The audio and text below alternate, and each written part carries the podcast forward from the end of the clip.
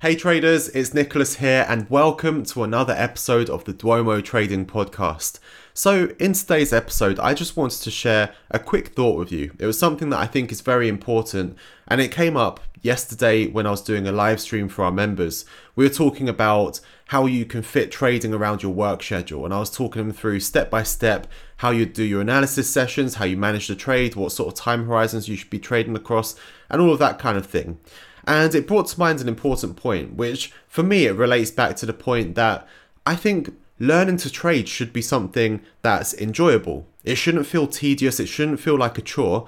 Of course, there are parts of it that are tedious, like deliberate practice. One of the actual points of um, like something that they say with deliberate practice that it shouldn't be enjoyable. It should be that it takes up all of your focus, that it can feel tedious and boring at times, but that's part of the development process. But as a whole, Learning to trade shouldn't be stressful. It shouldn't make you feel under pressure. It shouldn't feel like, oh my god, I've got to do this thing now. It should feel like an enjoyable process. But I think one of the problems that causes people to feel like it's not enjoyable is because they're trying to do everything. So, when we talk about trading and we're trying to find the optimal way of doing things, whether it's the optimal routine each day, the optimal way of managing your trades, the optimal trading system, the optimal settings you can use, all this is going to do for you is give you too many things that you need to keep your mind on that you need to try to do all the time. It's like I don't know if you've ever seen those parody videos on YouTube where they're talking about like an entrepreneur's life or something and they're taking the piss out of the people that do it seriously and they're like oh i wake up at four in the morning and have a cold shower then i meditate for an hour and then i stretch for two hours and then i go and have a chai latte and then i go for a run then i walk my dog then i spend time with my family then i get into the office and check my emails. I have a social media detox between 9 and 11 o'clock. You know it's silly. It's like too much. It's like as if people are robots. And you know, when we're talking about all the things with trading and we're teaching what's optimal, then if you try to do all of them, you're going to be like one of those robots. It's just not sustainable.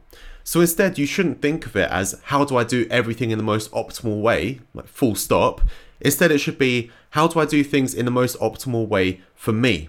And this is what was important in the session yesterday, talking about how you fit trading around your work life or your other responsibilities. Is that, of course, there's going to be sacrifices that you make eh, on both sides. There's going to be sacrifices in your life like so that you can accommodate trading. And there's going to be sacrifices in your trading to accommodate your life because you can't do everything optimally if you want to have some sort of balance or you want to have a different career or you want to spend time with your family. There just wouldn't be enough hours in the day.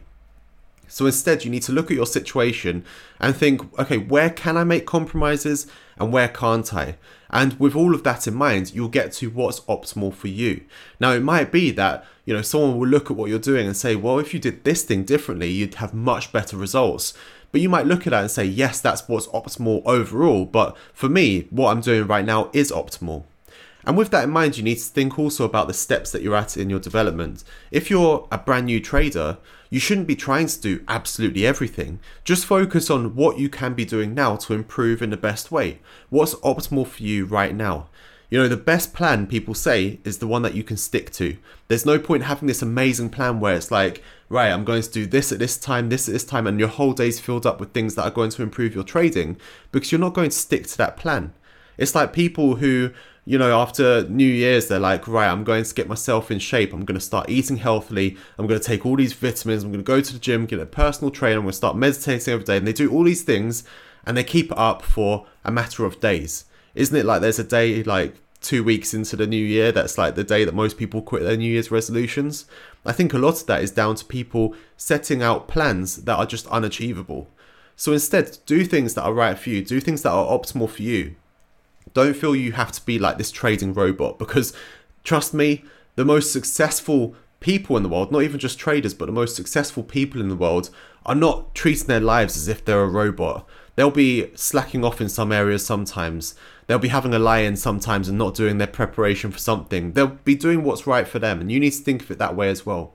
Because I think if you try and do everything, you try and do too much, it becomes overwhelming you start beating yourself up about it. You start feeling like you're not doing enough, that you compare yourself to what other people are portraying themselves as doing and think that you're lazy, you're not good enough. But actually, it's just about finding what's right for you.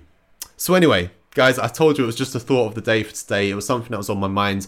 I was actually funnily enough, ironically, going for a run yesterday after the live stream, and I thought about it then. I was like, well, you could tell people that after you know a long session, going for a run is quite a nice way to sort of chill out and and get yourself back to neutral, like after trades and stuff like that. And I was thinking people are going to think that all I do all day is like I have an entire day centered around my trading. Like everything I do, every action I take is about that. But the point is, we teach these things to give you an idea of what's optimal, not because we expect you to do everything. It's about pick and mix, choose what's right for you. Anyway, guys, I hope that's helpful for some of you. I'd love to have your feedback about these podcasts, what sort of things you'd like us to talk about. Obviously, a trading podcast, it can be a bit restrictive not being able to show things, but I can always describe things. So let me know what you want us to talk about. Please do leave reviews, share it with any of your friends that are also trading, and hit the like button on whatever podcast platform you're using because all of these things will help us build an audience and then we can keep pushing out more of these podcast episodes to help you. So have a great day, take care, and I'll see you in the next one.